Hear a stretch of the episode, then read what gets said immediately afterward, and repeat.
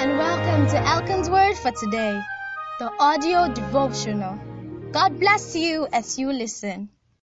Series title Lessons from Og and Sihon. Day 2 Meet your friends, Og and Sihon. The names Og and Sihon may sound strange to us Gentiles, but to an Israelite child, Og and Sihon were right up there with Joshua and Caleb in terms of familiarity. Their names pop every time Israelite history is recited. Their names even show up in some Psalms. This obsession with Og and Sihon becomes all the more interesting when you realize that they aren't one of the patriarchs. Weren't Jews, and as a matter of fact, weren't even friends of Israel. Sihon was the king of the Amorites, a rich, sprawling kingdom on the other side of the Jordan River that wasn't part of those promised the Israelites. Moses sent a message to him. Please, let us pass through your territory. We promise to stay away from your fields and vineyards and we won't drink any water from your wells. As long as we are in your land, we won't get off the main road. Numbers 21 verse 22. It was a reasonable enough demand. The worst that Sihon could have done was refuse and ask them to follow another, less direct route. But for some reason, Sihon decided to respond with a full frontal attack on these wandering ex-slaves.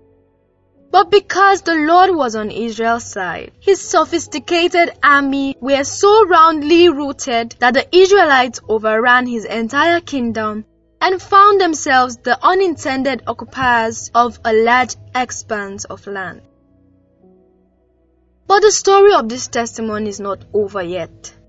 While they were still settling down in this new, unpromised, promised land, another king, this time Og of Bashan, decided to attack them.